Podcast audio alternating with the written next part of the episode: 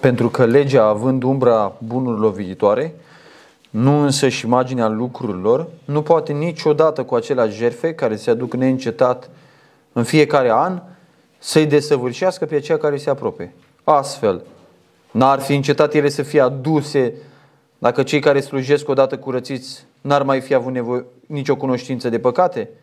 Dar în acestea este o amintire de păcate în fiecare an. Pentru că este imposibil ca sângele de tauri și de țapi să înlăture păcatele. De aceea, intrând în lume, el spune, n-ai voit jerfă și dar, ci mi-ai întocmit un trup. Nu ți-au plăcut arderi de tot și jerfe pentru păcat. Atunci am spus, iată eu vin, în sulul cărții este scris despre mine, ca să fac voia ta, Dumnezeule. Spunând mai sus, n-ai vrut, nici nu ți-au plăcut jerfe și daruri și arde de tot și jerfe pentru păcat, care sunt aduse potrivit legii, atunci el a spus, iată eu vin ca să fac voia ta. El desfințează ce este întâi ca să stabilească ce este a doua oară. Voie prin care am fost sfințiți prin jertfirea trupului lui Isus Hristos odată pentru totdeauna. Și în adevăr, orice preot stă în picioare în fiecare zi, slujind și aducând deseori aceleași jertfe care niciodată nu pot înlătura păcatele. Dar el, după ce a adus o singură jertfă pentru păcate, s-a așezat pentru totdeauna la dreapta lui Dumnezeu, de acum așteptând până când vrășmașii lui vor fi puși ca așternut al picioarelor lui. Pentru că printr-o singură jertfă i-a desăvârșit pentru totdeauna pe cei sfințiți. Dar și Duhul Sfânt ne mărturisește, pentru că după ce a spus, acesta este legământul pe care îl vom întemeia pentru ei, după acele zile, zice Domnul, dând legile mele în inimile lor, le voi înscrie și în gândurile lor. Și nici de cum nu voi, nu voi mai aminti de păcatele lor și de nelegiuirile lor. Iar unde este iertare de păcate, nu mai este jertfă pentru păcat. Amin. Amin. Realitatea păcatului este ceva ce ne izbește pe fiecare dintre noi în fiecare zi. Și sunt uh, moduri multiple în care păcatul pe noi credincioși ne afectează. Uh, ca să înțelegem uh, iertarea păcatelor, despre care pasajul acesta vorbește așa de clar și de puternic și de pătrunzător, și să vedem relevanța lucrării Domnului nostru Isus Hristos și impactul ei pentru fiecare dintre noi, trebuie să medităm puțin în dimineața aceasta la ce produce păcatul în viețile noastre. Cum ne afectează pe noi păcatul în multiple moduri. De exemplu, când păcătuim frecvent și ne luptăm cu păcatul, cum adevărul iertării păcatelor te afectează pe tine? Sau când ne simțim distanți de Dumnezeu și nu ne simțim, simțim atrași în rugăciune. Datorită păcatului. Conștiința este încărcată. Cum realitatea sau adevărul iertării, iertării păcatelor ne afectează? Când ne apasă conștiința la masa Domnului. Știi ce ai făcut în săptămâna care a trecut.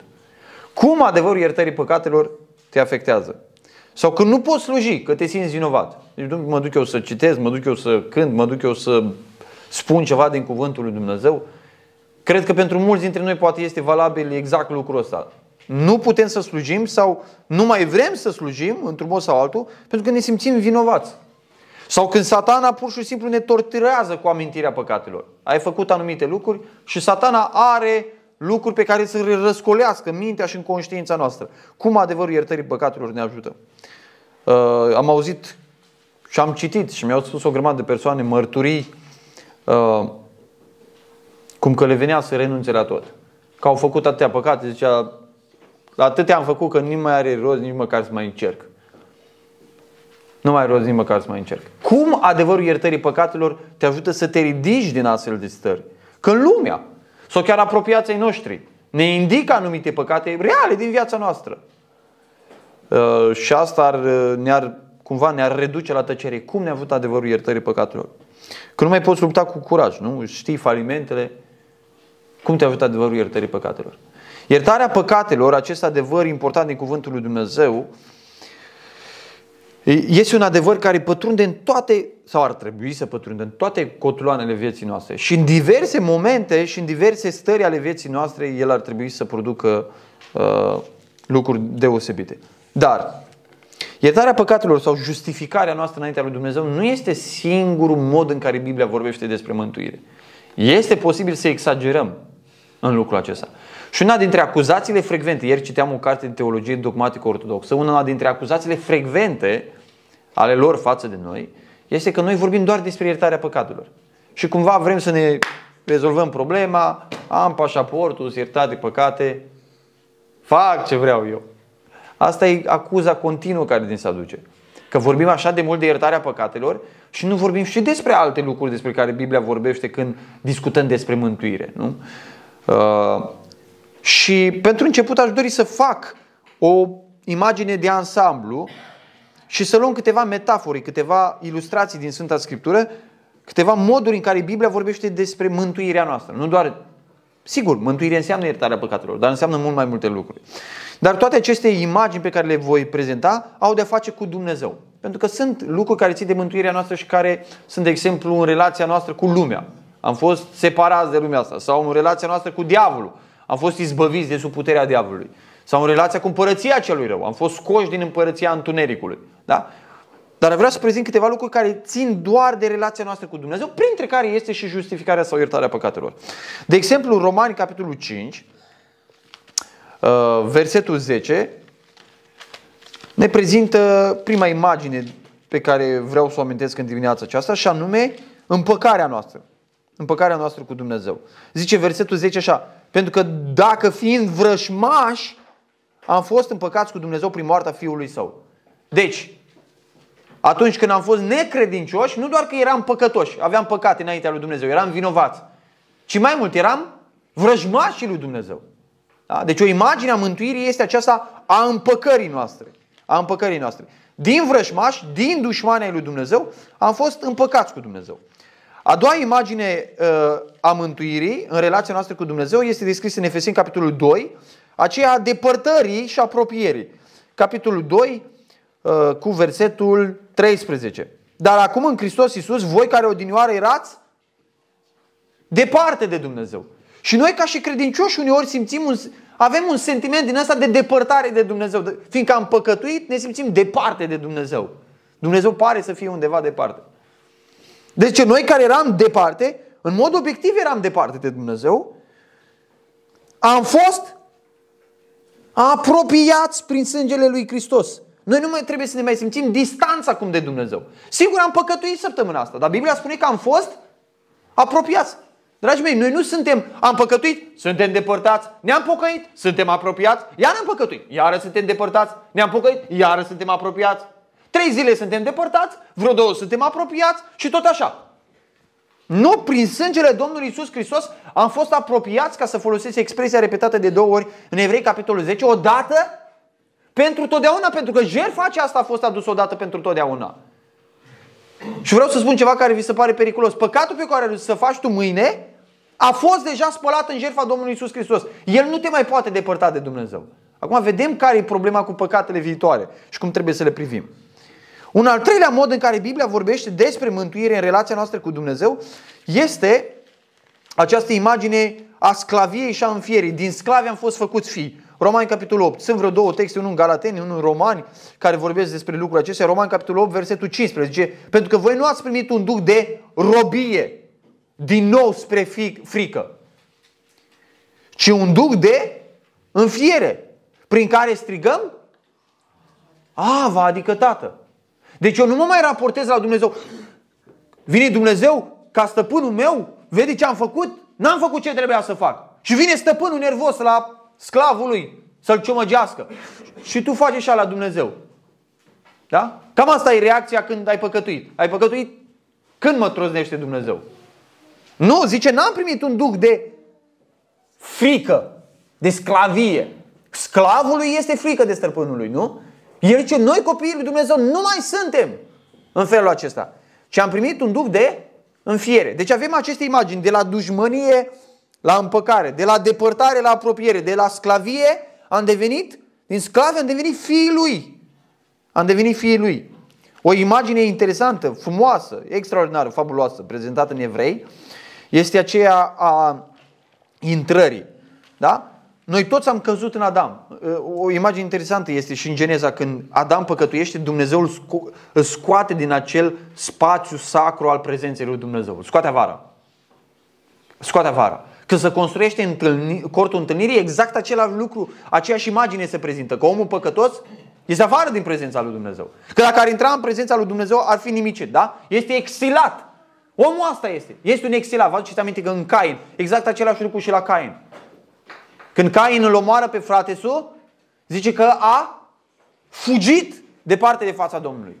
Și lucrul ăsta îl vezi nu doar la oamenii necredincioși. Iona, de exemplu, când păcătuiește, ce face? Fuge, asta suntem noi. Noi ca oameni ne naștem exilați, fugând de Dumnezeu, departe de fața lui Dumnezeu. Și imaginea pe care o prezintă în Evrei, capitolul 10, mai târziu, versetul 19, după pasajul acesta, zice așa.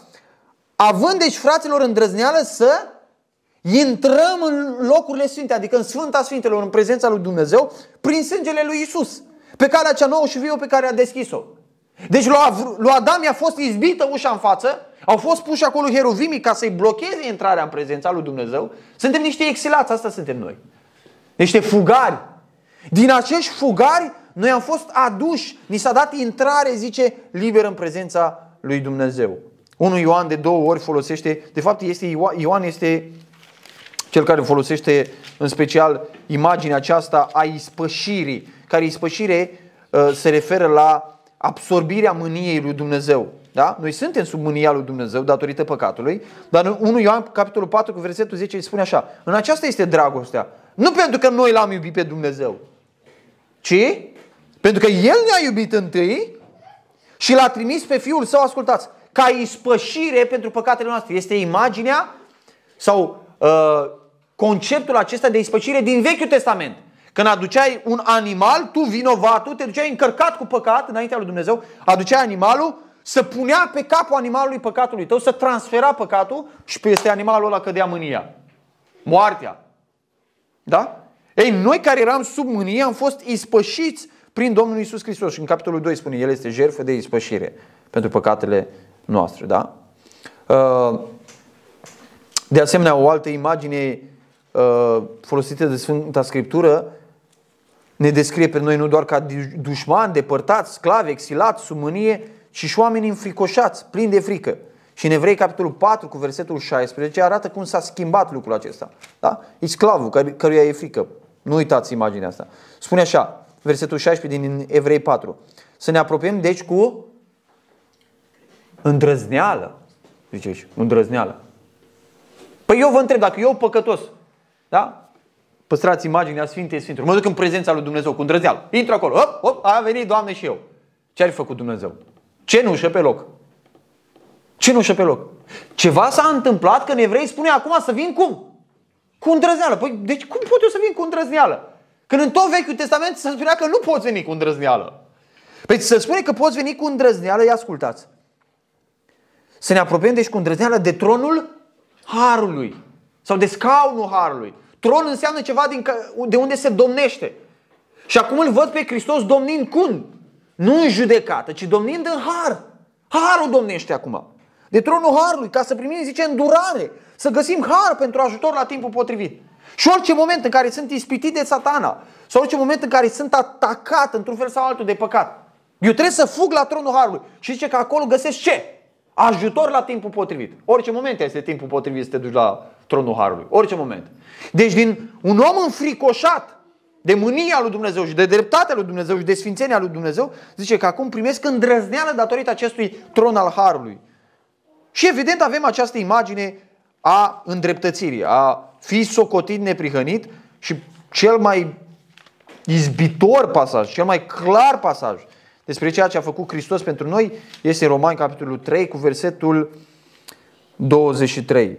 23 și înainte. Da? Este tot pasajul acesta care vorbește despre uh, îndreptățirea noastră. Iau zice, spune, de exemplu, în 25, zice, pe care Dumnezeu pe Hristos l-a rânduit ca ispășire. Și în GBV este la nota de subsol scaunul al îndurării. El este scaunul îndurării. L-a rânduit ca ispășire prin credința în sângele Lui pentru arătarea dreptății sale datorită trecerii peste păcatele făcute mai dinainte în îngăduința lui Dumnezeu spre arătarea dreptății sale în timpul de acum. Deci la scaunul îndurării, unde s-a stropit cu sânge, Hristos este și scaunul îndurării, și preot, și jerfă, acolo Dumnezeu a rezolvat problema păcatului, odată pentru totdeauna. Odată pentru totdeauna. Însă, meditând la acest adevăr al iertării păcatelor și discutând cu mai multe persoane, mi-am dat seama că există o confuzie. Destul de gravă, aș zice eu, cu privire la iertarea păcatelor, o confuzie care atinge inima Evangheliei. Atinge ceea ce Domnul Iisus Hristos a venit să facă în mod principal. Întruparea Domnului Isus a fost ceva special. Viața Domnului Isus fără păcat a fost ceva special. Dar El s-a născut și a trăit fără păcat ca să ajungă la momentul acela în care și-a dus viața Lui ca jertfă pentru păcatele noastre. Și dacă nu înțelegi ce s-a întâmplat la crucea de la Golgota, poți să înțelegi toate celelalte lucruri. Le înțelegi degeaba. Dacă Isus a întrupat și a fost om perfect, născut de la Duhul Sfânt, din Fecioara Maria, și n-a rezolvat problema păcatelor, te întreb, cu ce te ajută? Cu nimic nu te ajută. Dacă nu ai înțeles acel moment final când El și-a adus viața ca jertfă pentru păcatul nostru. Și să știți, există foarte multă confuzie. Și despre confuzia asta m-am amintit de câteva ori, dar aș vrea să vă uh, sumarizez acum care sunt versiunile. Pentru că confuzia asta se manifestă mai multe feluri. Sunt persoane care spun așa, am fost iertat de păcatele mele până când m-am întors la Dumnezeu. Deci, dacă tu te-ai întors la Dumnezeu la vârsta de 18 ani, toate păcatele pe care tu le-ai făcut, zice, domnule, toate păcatele, fără excepție, pe care le-ai făcut până în momentul în care te-ai pocăit, la 18 ani, sau la 25 ani, sau la 30, îți șterse. Da? Îți șterse. Alții zic, sau toate păcatele pe care le-am făcut până la botez. Acum dacă te-ai ai fost botezat mic, ai încurcat-o, că nu prea ți-a fost pe la nimica, da? Dar asta e ideea. Până când m-am întors la Dumnezeu, mi șterse toate păcatele. Dar de acolo înainte, trebuie să ai foarte mare grijă.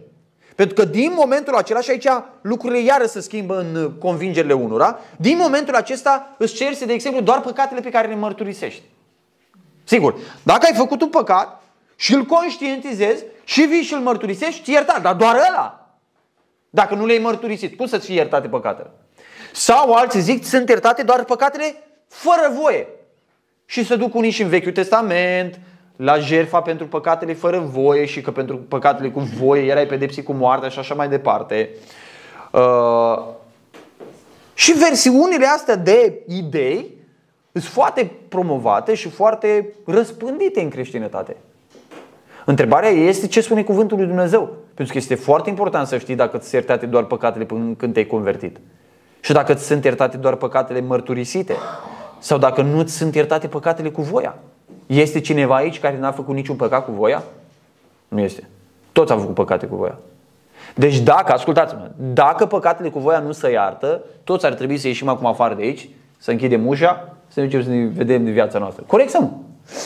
Dacă ne sunt iertate doar păcatele mărturisite nominal, cu numele, am vorbit așa, am făcut, dacă doar păcatele astea ne sunt iertate, niciunul dintre noi de aici nu suntem iertați. Care dintre noi și-a mărturisit toate păcatele? Pe nume, nu așa la general, la grămadă. Niciunul dintre noi. Deci este foarte important să știm. Și acum înțelegeți de ce aceste învățături despre iertarea păcatelor duc oamenii la depresie, la descurajare, la necredință. Îi fac să fugă de biserică, de Dumnezeu. Pentru că asta nu este Evanghelie. Este o jumătate de Evanghelie. Un sfert, nu știu. Cum vreți dumneavoastră să o numiți. Acum, în Sfânta Scriptură, iertarea, și să vă spun de unde cred eu că este confuzia. Bine, oamenii zic în felul următor. Domnule, dacă le spui la oameni că sunt iertate toate păcatele lor, prezente, trecute și viitoare, liber, da? Asta este, asta este ispita, sămânța diavolului pe care o aruncă în discuția despre această învățătură a iertării păcatelor sau învățătura iertării păcatelor. Asta e sămânța pe care el o ascultă și începe să facă zăzani. A, păi înseamnă că putem să facem ce vrem noi. Și atunci oamenii zic, mai bine spunem că ți iertate numai păcatele pe care le mărturisești. Ca să-l ții totdeauna pe om în șah. Ai păcătuit? Șah. Am mărturisit păcatele. Am, am ieșit din șah. Iar ai păcătuit? Iar așa. Ai mărturisit păcatele. Iar ai ieșit și tot așa. Ca să te țină în continuu fiert. Da? Să te țină atent până la capătul vieții. Deci, intenția, zic că este o intenție bună. Da? Este un scop bun cu învățătura asta. Ce? Ca să te țină pe tine aproape de Dumnezeu. Să te țină, să te oblige cumva să-ți mărturisești păcatele și niciodată să nu păcătuiești cu voia. Numai așa te îngreșeală dacă mai păcătuiești. Da? Deci cam asta este ideea. Bun. Confuzia eu cred că vine din următorul lucru. În Sfânta Scriptură se vorbește despre două tipuri de iertare. Știu că mintea noastră poate să fie la o altă grămadă, așa, ca un ghem de ață. Nu e așa. În Biblie se vorbește despre două tipuri de iertare. Este prima iertare pe care o numesc iertarea juridică sau legală, când Dumnezeu în calitate de judecător îl primește pe un necredincios care vine la el cu pocăință și iartă toate păcatele. Se cheamă iertare legală aia. Deci în, în primul moment în care ai venit la Dumnezeu, primul moment în viața ta în care ai venit cu pocăință, ți-ai predat viața ta lui Dumnezeu și ai zis, Doamne, e plină de mizerie, plină de păcat, îți mai multe păcate decât pieri din capul meu. Iartă-mă, curățește-mă, spală-mă. Te-ai pocăit, da? Dumnezeu atunci te-a iertat, ascultați-mă, de toate păcatele tale. De alea trecute, de alea prezente și de alea viitoare. Tot, șters tot. Aia e iertare legală. Sau iertarea pozițională. Iertarea asta, ce afectează iertarea asta? Când Dumnezeu spune, e justificat prin sângele Domnului Isus. Ce afectează asta? Asta afectează veșnicia ta. Deci în momentul respectiv, când păcatul a fost șters, tot păcatul, da? Tu ai primit jertfa Domnului Isus care a șters toate păcatele, în momentul ăsta ți este asigurată viața veșnică. Bun. Deci ai rezolvat problema vieții veșnice. Dar din momentul ăsta, tu ai intrat într-o relație cu Dumnezeu. Tu nu mai ești necredincios acum, da? Ai venit ca necredincios. Ai venit cu păcatul tău la Dumnezeu. Ai venit cu amenzile. Au fost absolvite, au fost șters, da? A fost rezolvat. Din momentul ăsta, din necredincios ai devenit credincios. Din sclav ai devenit fiu. Din fiul diavolului ai devenit fiul lui Dumnezeu, copilul lui Dumnezeu. Tu nu mai ești necredincios și niciodată nu vei mai fi necredincios. Întrebarea este ce se întâmplă în momentul ăsta în care tu păcătuiești. Ca un copil al lui Dumnezeu vorbim, da? Nu vorbim ca necredincios. De necredincios am discutat deja, el primește o iertare juridică sau legală sau pozițională a păcatelor sale și primește viața veșnică. Și atunci, în momentul în care tu păcătuiești, vorbim despre al doilea tip de iertare, care este o iertare părintească. Da? Părintească. Adică Dumnezeu nu te mai iartă pe tine ca, un, ca pe un necredincios, ca un judecător. Spune, bun, am dat sentința, ești iertat. Ci Dumnezeu discută cu tine acum în calitate de tată. El nu mai este judecătorul tău. Că cine crede în El, zice, a trecut din moarte la viață și nu vine la judecată. Dumnezeu nu mai este judecător pentru tine. Niciodată. S-a încheiat lucrul ăsta. El este tatăl tău. Acum, în relația ta de fiu cu tatăl tău, ca un copil născut din nou, trebuie să rezolvi problema păcatului. De aceea când Sfânta Scriptură spune, dacă nu iertați în rugăci- tatăl, după rugăciunea Tatăl nostru, Tatăl nostru, nu judecătorul nostru, Tatăl nostru. Dacă nu iertați greșelile, nici Tatăl nu vă va ierta greșelile voastre. Nu se referă acolo la relația lui Dumnezeu de judecător cu oamenii necredincioși, ci se referă la relația lui Dumnezeu în calitate de tată al nostru. Dacă eu nu iert, nici el nu mă iartă pe mine în sensul acesta relației de tată-fiu. Și ce va face? Mă va disciplina. Nu mă va abandona, nu va arunca mântuirea la coșul de gunoi, ci mă va disciplina. Mă va disciplina. Sau în 1 Ioan, capitolul 1, versetul 9, dacă ne mărturisim păcatele, acolo nu vorbește un nor necredincios, el zice, noi ce am văzut, ce am pipăit, cu mâinile noastre, ce am auzit, vorbește despre ei. Și apoi spune tot la persoana întâia plural. Dacă noi credincioși ne mărturisim păcatele, este credincios și drept ca să ne ierte să ne curățească de orice nelegire. Vorbește de relația asta a noastră ca și credincioși ca niște credincioși în relație cu Tatăl nostru. Este foarte important de înțeles lucrul acesta. Întrebarea este, dacă un necredincios când vine la Dumnezeu, un om al lumii când vine la Dumnezeu primește o iertare legală, ce primim noi când ne mărturisim păcatele?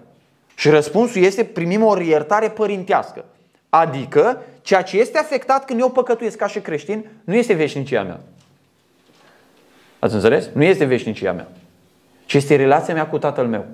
Asta este afectat calitatea relației mele cu tatăl meu sau părtășia mea cu tatăl meu. Acum, să medităm puțin asupra acestui lucru. Dacă nu mi-ar fi iertate toate păcatele, dacă ar fi adevărat că se iertate numai păcatele până azi. Uite, dacă azi dimineață te-ai pocăit, ți-ai cerut iertare, să se iertate alea. Da. Nimic altceva nu ți este iertat. Dacă ar fi adevărat lucrul ăsta. Dacă ar fi adevărat lucrul ăsta, uh, înseamnă că nesiguranța, ascultați-mă, este mai importantă și este mai eficientă decât nesiguranța, nu? Că oamenii ce zic? Mă, dacă aș ști că mi se iertate păcatele, aș trăi în păcat. Cu alte cuvinte îi zic, dacă știu că nu mi sunt iertate, n-aș mai trăi în păcat. Înseamnă că cu cât știi, cu cât nu știi că sunt iertate păcatele, cu atât ești mai atent în viață, corect? Asta e ideea lor. Ideea este că nesiguranța te ține mai atent. Te ține mai... V-am mai spus, un, uh, un prieten pocăit din facultate mi-a zis, o, păi, eu aș crede că mântuirea nu se pierde, zice, aș trăi cum vreau eu. Zice, eu faptul că știu că oricând, la orice secundă pot să ajung în iad. În orice moment pot să mă duc în iad, asta mă ține atent. Înseamnă că pe el nu cerul, nu Hristos, nu jertfa lui Hristos îl ține atent pe cale, ci îl ține. Iadul. Deci mântuirea lui e dusă de frică de iad, frica de diavol. Deci pentru el e mai eficient iadul și diavolul și nesiguranța decât ce? Decât Hristos. Mie mi se pare foarte ciudat asta. Mie mi se pare foarte ciudat asta. E ca și cum eu mi-aș uh, iubi nevasta că mă amenință în continuu că divorțează. Eu nu iubesc că e frumoasă, că se îngrijește de mine și de pruncii mei, că avem o relație deosebită. Eu nu iubesc pentru niciun motiv măcar omenesc. Nu. Eu iubesc de ce? Că mă amenință. Păi ce relație e aia? Dar asta e implicația acestei învățături. Că nesiguranța e mai bună decât siguranța. Atunci noi ar trebui să predicăm ce? Nesiguranța mântuirii. Asta te poți duce în iad. Azi poți să-ți pierzi mântuirea. Aveți grijă. Nici poți să nu ajungi acasă. Că poți să dea o mașină în tine. Sau un cal să-ți dea o copita în cap.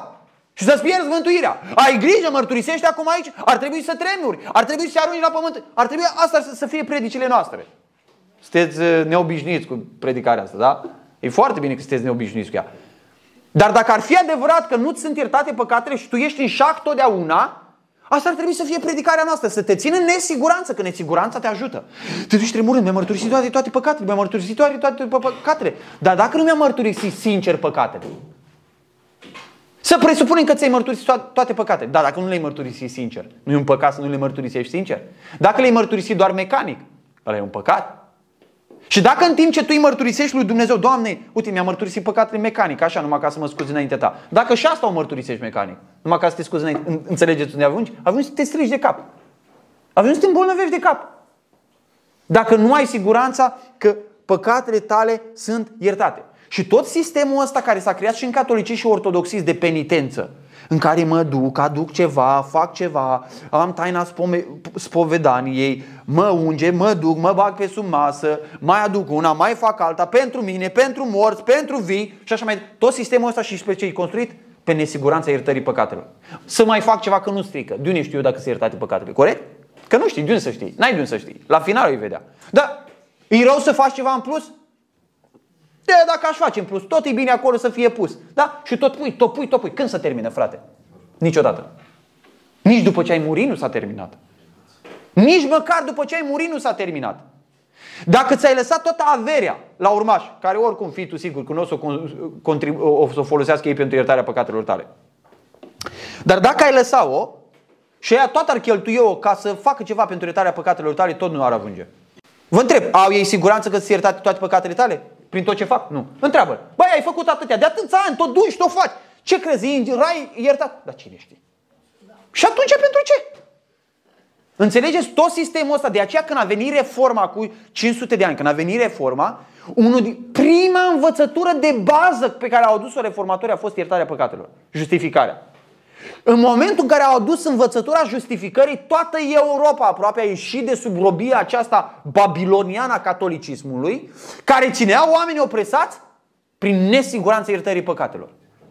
Așa au făcut averi, așa au construit catedrale, așa s-au îmbogățit preoții. Cum? Prin asta. Nu ți iertate păcatele. Mai fă ceva. Mai du, mai adu, mai fă. Și așa mai departe. Da? La asta duce această învățătură. Bun, dacă ar fi adevărat că nu ne sunt iertate toate păcatele, trebuie să fim foarte încredințați de lucrul ăsta. Foarte încredințați de lucrul ăsta. Înseamnă că suntem exact ca în Vechiul Testament. Nu? Am adus vițelul, mi-e iertat care păcat? Ăla care l-am făcut până acum. Dar dacă am plecat din momentul ăsta de la templu și m-am certat cu tine pe drum, am alt păcat. Corect? Exact cum aduci tu vițelul, tu acum aduci rugăciunea, nu aduci vițelul. Dar este aceeași nesiguranță ca în vechiul legământ. Și atunci care e diferența dintre vechiul și noul legământ? De aceea, dacă nu sunt iertat de toate păcatele mele, conștiința mea nu este împăcată, nu este liberă. Și nu pot să fiu liber în slujire. Gândiți-vă, cum pot eu să vin să mă sui la învon și să încep să predic și să spun altora despre Hristos când eu am păcat? Eu nu sunt iertat de toate păcatele. Slujirea foarte, foarte multă lene în slujire nu este de fapt lene în slujire. Este frică de a sluji. Este conștiință încărcat. Cum să mă duc eu să fac asta când eu nu cum trebuie să fiu. Păi cine dintre noi cum trebuie să fie? Și eu nu îndemn aici la neglijență. Această învățătură duce la acest vicios al fricii, al rușinii, al descurajării. Iar am făcut, mi frică de Dumnezeu. Iar am făcut, trăiesc în rușine. Iar am făcut, îți descurajat, îți prăpădit, îți terminat. Iar am făcut, iar am făcut. Trebuie să mă duc să cer iertare la Dumnezeu. Să văd acum mă, să mă mai ierte. Ceva care erodează și e ca o cangrenă care în sufletul tău. Te saturi și tu de, de atâta mărturisiri și de atâta iertare. Și de atâta introspecție lăuntrică, da? Închinarea noastră, recunoștința noastră, mulțumirea noastră, bucuria noastră sunt profund reduse dacă păcatele tale nu sunt iertate, nu? Dacă tu totdeauna tot trebuie să te ocupi de problema asta în continuu, să te duci înaintea lui Dumnezeu, să vedem, trebuie să mai rezolvăm iarăși păcatele astea, că nu ți iertat de toate. Cum te poți închina liber? Mor, mai nu te închini. Cum poți să fii tu recunoscător și să explodezi de bucurie înaintea lui Dumnezeu când tu nici măcar nu știi dacă ești iertat de toate păcatele? Păi nu poți! Cum să ai bucuria mântuirii când tu nu știi lucrul ăsta? Păi nu poți să o ai. N-ai cum. Această învățătură eronată afectează absolut totul. Dar cel mai grav lucru cu privire la ea este că ea atacă suficiența și eficiența jertfei Domnului Isus Hristos. Ea spune că jertfa Domnului Isus Hristos cumva sobește, lovește de un zid până în momentul în care eu am mărturisit. Că eficiența jertfei Domnului Isus Hristos depinde dacă eu am mărturisit, dacă eu mi-am dat seama, dacă eu mi-am adus aminte. Nu, dragii mei. Hristos a murit, a șters păcatul și pentru că El a șters deja păcatul, știți de ce mă mărturisesc? Pentru că El mi-a șters păcatul, de asta am curaj să vin. Pentru că Tatăl meu deja știe și nu că deja știe. Știind din veșnicie, El a trimis pe Fiul Său să plătească tot. De asta pot să mărturisesc liber înaintea lui Dumnezeu. Știți ce? Nu mai am nimic de ascuns. Nu mai am nimic. Ce am de ascuns? Ce am de ascuns când El știe deja totul? Când totul a fost public pe față la crucea de la Golgota. Când Isus a încărcat cu absolut totul. Ce mai am de ascuns? Ce am de ținut la, spasă, la spate? Ce am de acoperit? Nu am nimic de acoperit. Asta eliberează mărturisirea, dă libertate totală de mărturisire unui credincios. Libertate totală de mărturisire unui credincios. Când are siguranța că în jertfa Domnului Isus Hristos sunt iertate toate păcatele. Și odată cu trecerea anilor, ascultați-mă, nu o să devenim mai neglijenți. A, mi sunt iertate toate păcatele. Nu! Ci o să devenim mai apreciativ la jertfa Domnului Isus Hristos. Uite, domnule, spocăi de 20 de ani, câte lucruri n-am făcut. Câte lucruri n-am făcut. Dar cât de mare este harul lui care a acoperit cu jertfa lui, cu sângele lui toate păcatele mele. Toate păcatele mele. Uh, bun. Dacă ar fi adevărată învățătura asta, vă întreb pe dumneavoastră, când îți iertate păcatele? Ți-ai mărturisit păcatele, din nou. Ajungi la starea lăuntrică de introspecție în care tu judeci dacă ți-ai mărturisit cum trebuie, nu? Ești sigur că ai mărturisit cum trebuie? V-am mai spus, poate uh, Luther, uh, reformatorul, așa a ajuns să descopere doctrina justificării numai prin credință. Să ducea și mărturisea câte șase ore păcatele. Șase ore. Și în timp ce mărturisea păcatele, spune, păi stai că mi-a mărturisit păcatele mecanic, trebuie să mă mărturisesc că mi-a mărturisit păcatele mecanic. Dar când mi-a mărturisit păcatele mecanic, am făcut-o doar ca să Uite, vezi, Doamne, ce grozav eu, eu mi-am dat seama că mi-am mărturisit păcatele mecanic. Alții își mărturisesc păcatele mecanic, dar nu-și dau seama că își mărturisesc păcatele mecanic. Spun ca niște papagali păcatele, numai ca să scape de ele. Dar eu mi-am dat seama. Și dădea seama că în timp ce mărturisea mărturisirea mecanică a păcatelor, să mândrea și să compara cu alții. Și atunci mărturisea și păcatul ăla. Și mai termina niciodată de mărturisit.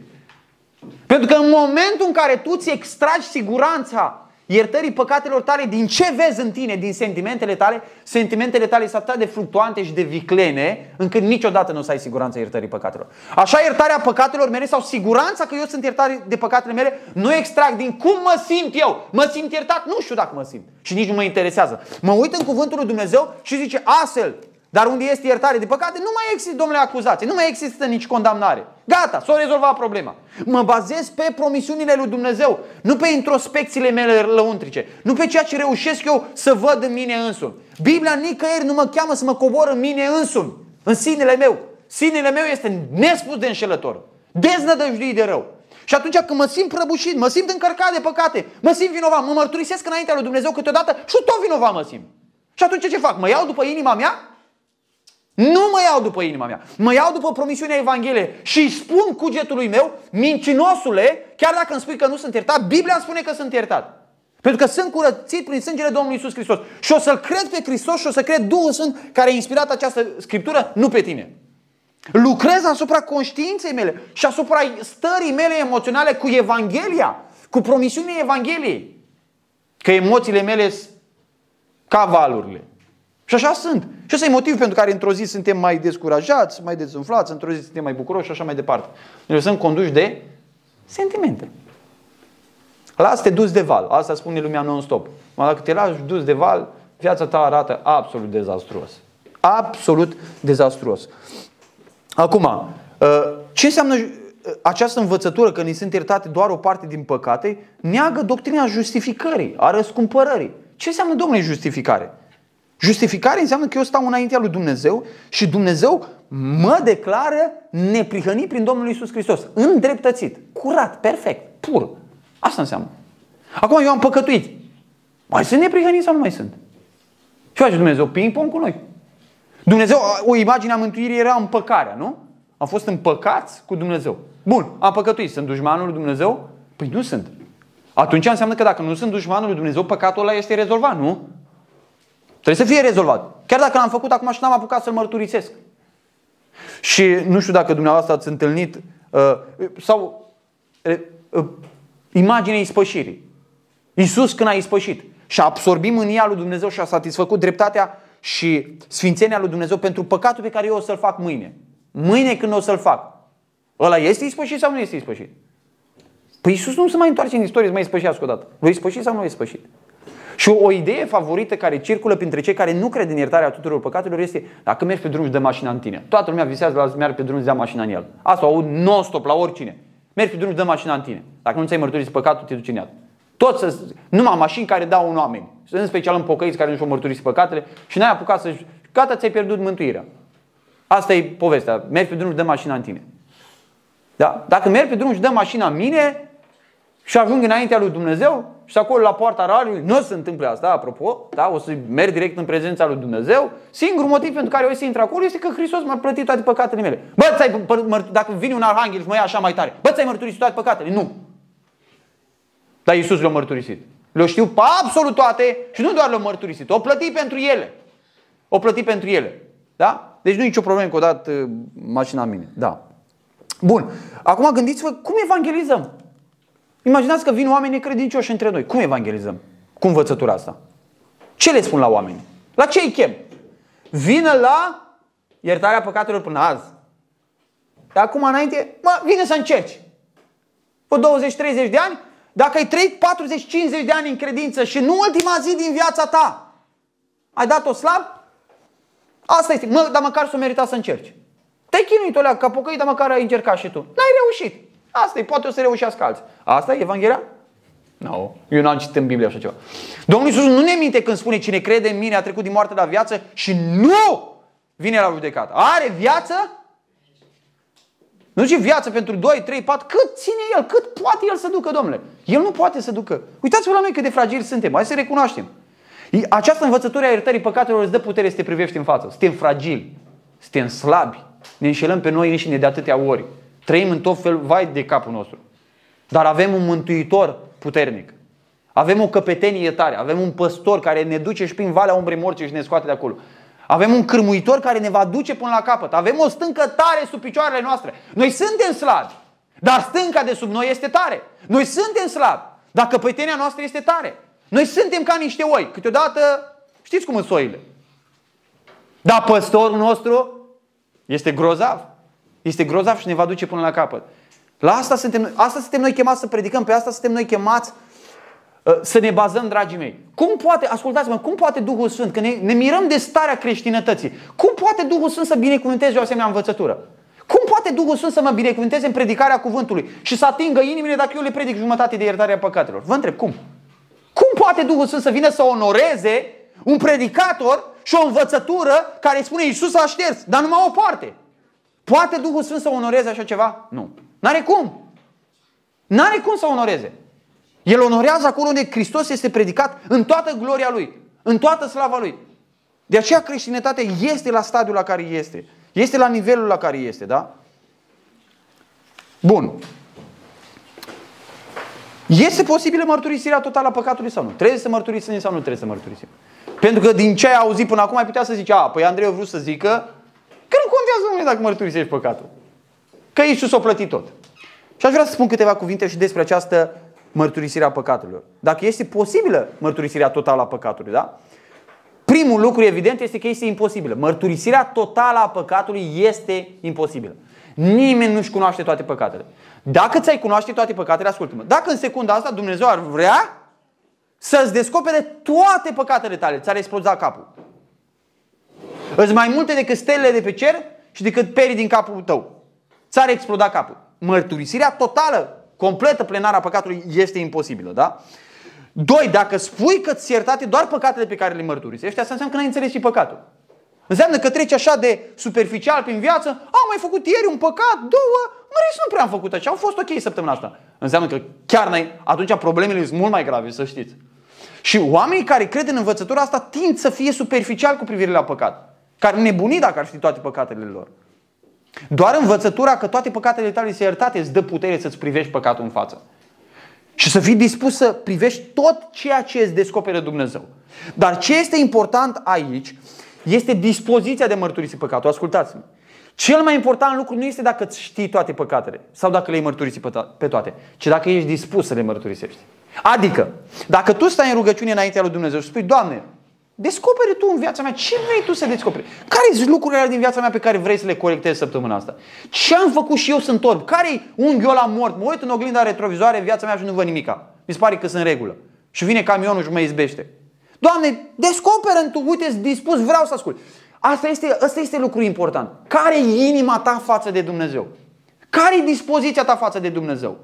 Un om credincios nu zice, a, sunt iertat toate păcatele, pot să fac ce vreau eu. Ce spune, Doamne, știu că sunt iertat de plin în Domnul Isus Hristos. De aceea, pentru că sunt iertat de plin, vreau să-mi descoper care sunt lucrurile de care vrei să mă ocup.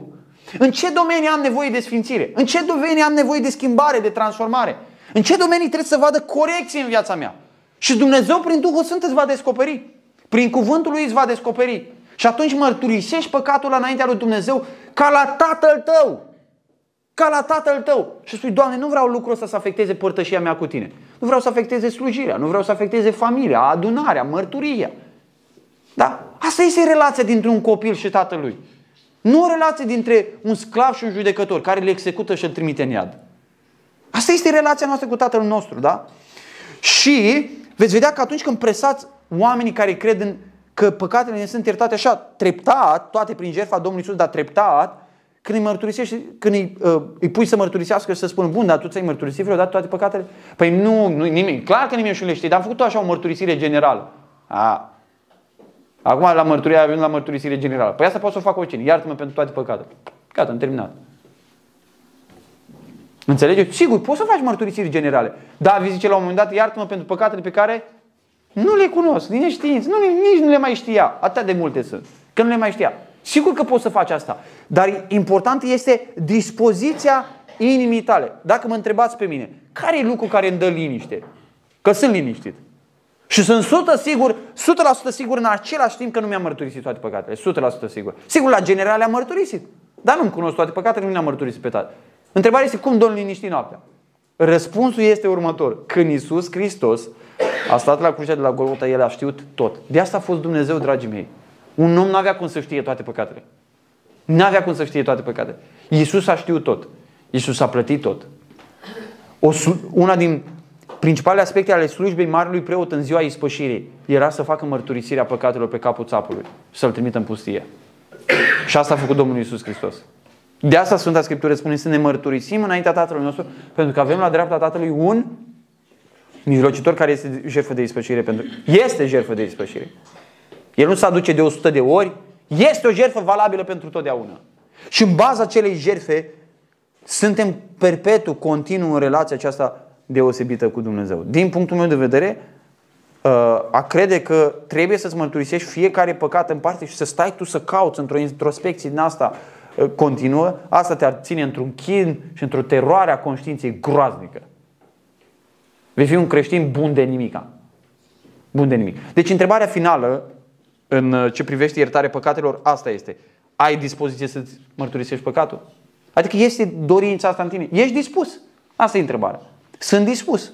Când Duhul Sfânt încercetează ființa mea, în adunare, sau în afara adunării, când îți iau o împărtășie cu Dumnezeu, citesc Scriptura, sau uh, stau în rugăciune, sau cineva mi atrage atenția asupra unui lucru din viața mea. Am eu dispoziție să-l mărturisesc. Asta este foarte important să știți.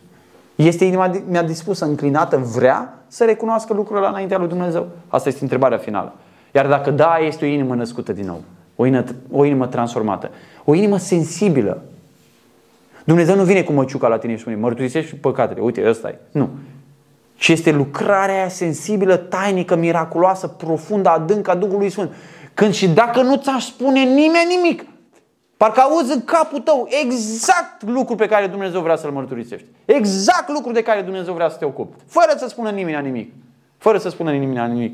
Câteodată se întâmplă când ești în adunare să citești un text din Scriptură sau să spune un lucru sau altul și mintea ta imediat este dusă de Duhul Sfânt la un lucru care trebuie transformat, schimbat, mărturisit înaintea lui Dumnezeu.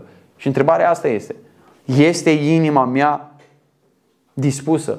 Este inima mea dispusă? Acum, Deși toate păcatele noastre sunt iertate înaintea lui Dumnezeu, deși noi nu mai avem nevoie de această iertare, să zic, juridică, legală înaintea lui Dumnezeu, cum au nevoie necredincioșii, ci avem nevoie de o iertare părintească, da? de părtășie, totuși, atunci când păcătuim, e grav. Pentru că unii zic, a, deci nu e grav, nu? I s-a plătit tot, e, e adevărat ce credeam noi despre voi.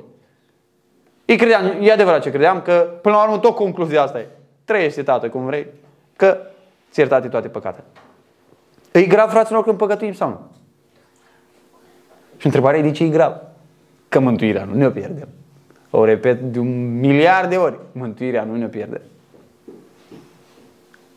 De ce e grav? Și aș vrea să vă spun de ce e grav. Vă dau doar câteva idei. Iată de ce e grav.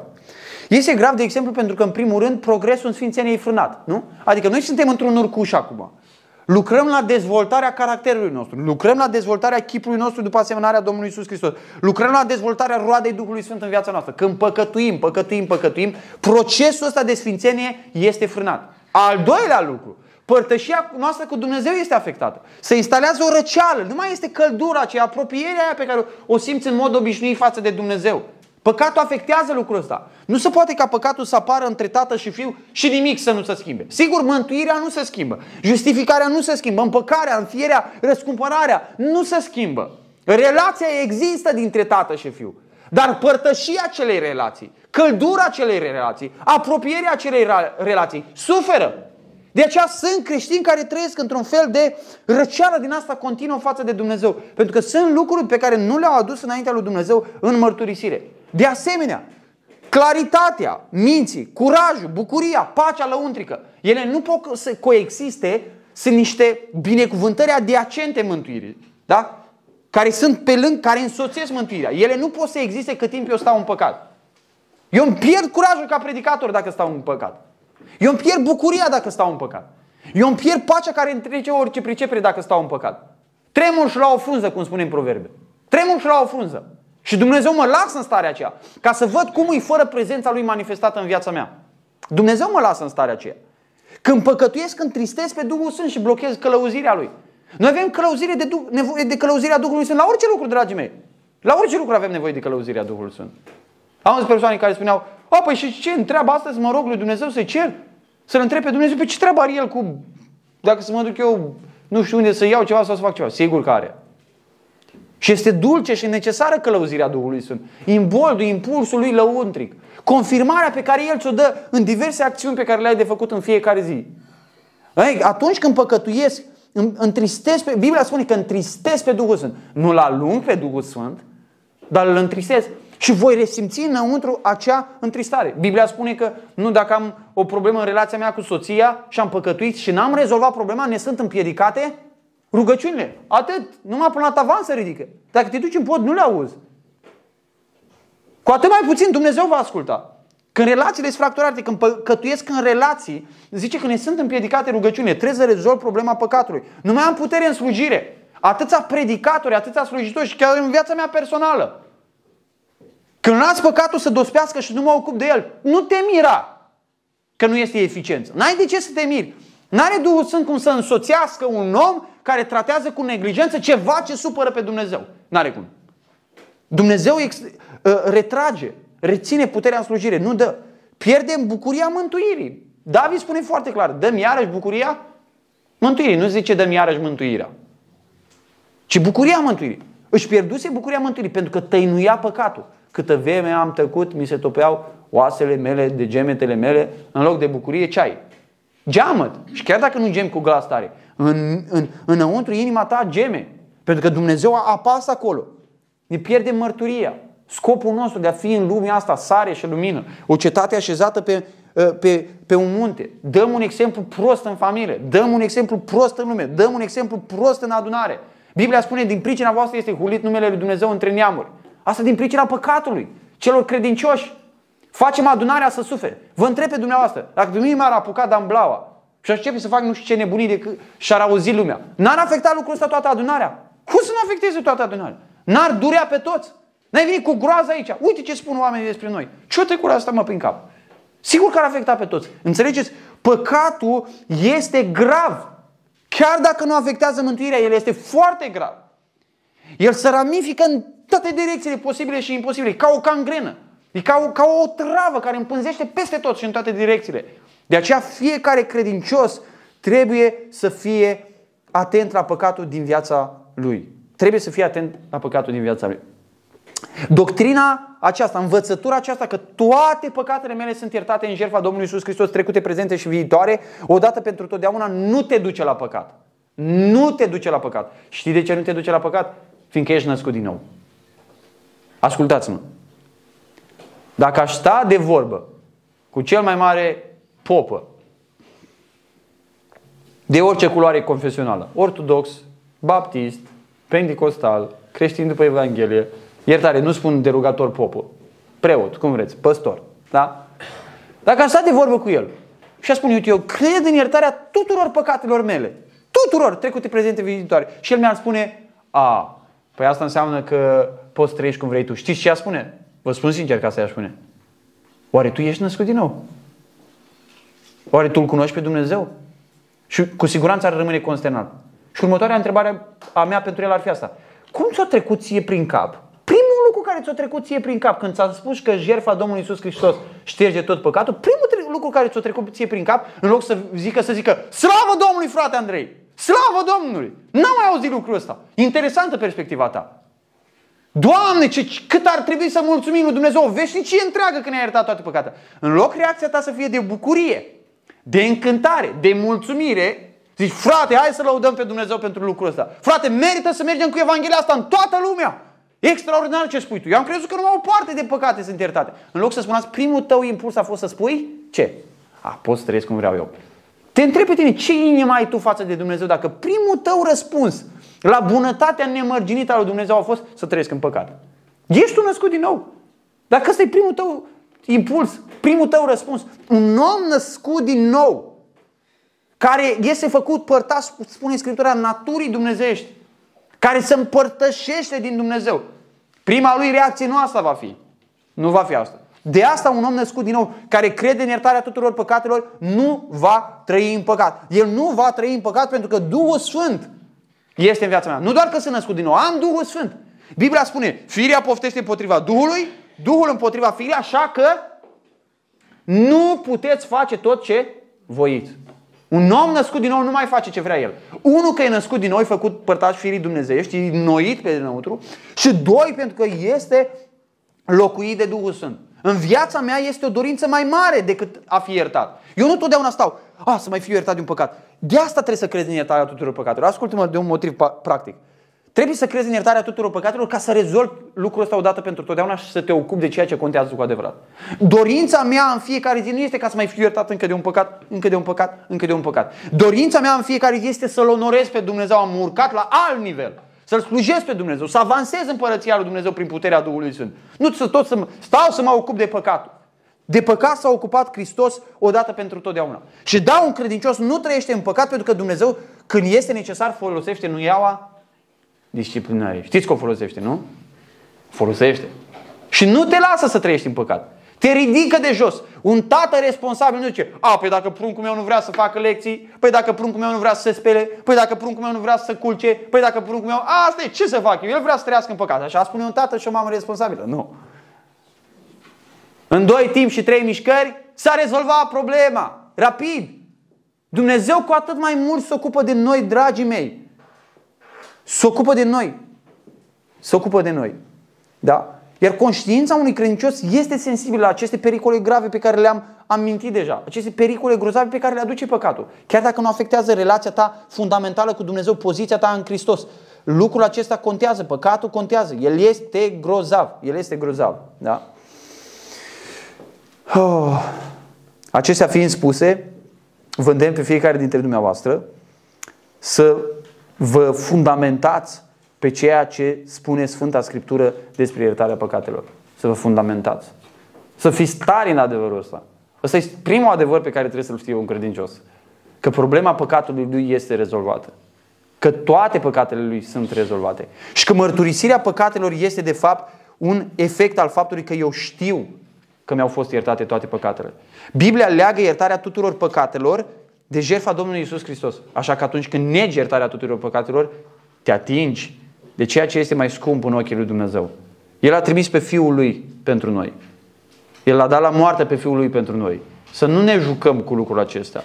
Ia ascultați cum încheie pasajul acesta. Unde este iertare de păcat, nu mai este necesară jertfă pentru păcat. Iertare. Și veți vedea că în Sfânta Scriptură sunt o sumedenie de versete unde se vorbește despre iertarea păcatelor, nu spune iertare de câteva păcate. Vă dau un singur pasaj în încheiere. Să vedeți. Domnul Iisus stă la masă cu ucenicii lui și instituie această rânduială a noului legământ, care este cina Domnului, da? Matei, capitolul 26. Și el zice așa, și trebuie să citești cu atenție în versetele acestea, pentru că ele sunt foarte clare. Domnul Iisus vorbește aici despre jertfa lui, despre noul legământ care este instituit de aici înainte și marea binecuvântare a noului legământ care este ce? Din toate binecuvântările pe care le avem, ce zice el? Una singură. Care? Iertarea păcatelor. Pentru că în momentul în care, zice, păcatele voastre pun un zid de despărțire între voi și Dumnezeu. Sângele lui Hristos a spulberat zidul ăsta. Și acum avem intrare liberă înaintea lui Dumnezeu. De asta vorbește de iertarea păcatelor. Sunt multe alte binecuvântări pe care ne le-a adus jertfa lui Hristos. Sunt nenumărate binecuvântări.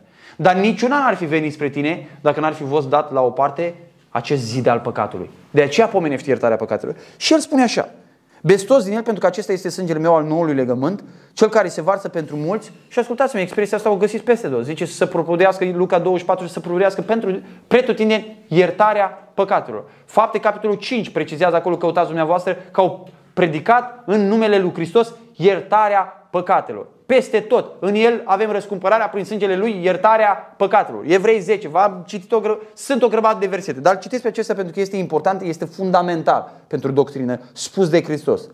Este sângele meu al noului legământ, cel care se varsă pentru mulți spre dacă Domnul Iisus Hristos vrea să nu trăim în păcat, când o să aflăm că suntem iertați de toate păcatele, ne-ar fi spus, acesta este sângele noului legământ care se varsă pentru mulți pentru câteva păcate, pentru multe păcate, pentru cele mai multe păcate, pentru jumătate din păcate, pentru un sfert din păcate. Dar el nu spune așa. El spune pentru ierta rea păcatelor. Ierta rea păcatelor. Și vă întreb pe dumneavoastră, dacă nu avem iertarea păcatelor, ce înseamnă versetul 10 din Evrei 10? Prin această voie am fost sfințiți prin jertfirea trupului lui Hristos odată pentru totdeauna. Odată pentru totdeauna. Eu când am păcătuit, eu sunt văzut de Dumnezeu neprihănit. Motivul pentru care mă mărturisesc, eu mă mărturisesc ca un om neprihănit în Hristos. Mă mărturisesc datorită relației mele cu Tatăl meu. De asta mă mărturisesc. Sau versetul 14. Pentru că printr-o singură jerfă i-a desăvârșit pentru totdeauna pe cei sfințiți. Ce înseamnă versetele astea dacă nu înseamnă că în Domnul Isus Hristos suntem văzuți curați perfect față de Dumnezeu. Iar această cunoștință a iertării tuturor păcatelor noastre, a sfințirii noastre, a desăvârșirii noastre în Hristos, pentru totdeauna este ceea ce trebuie să ne motiveze, să ne impulsioneze la închinare, la bucurie, la recunoștință, la slujire din toată inima, la mărturisirea păcatelor, în relația noastră de tată, fiu pe care o avem cu tatăl nostru. Asta ar trebui să fie, asta ar trebui să fie forța motrice, forța care ne mișcă. Dumnezeu să ne încredințeze de adevărul acesta. Pentru că acest adevăr este în centrul Evangheliei. Este în centrul Evangheliei. Amin. Amin.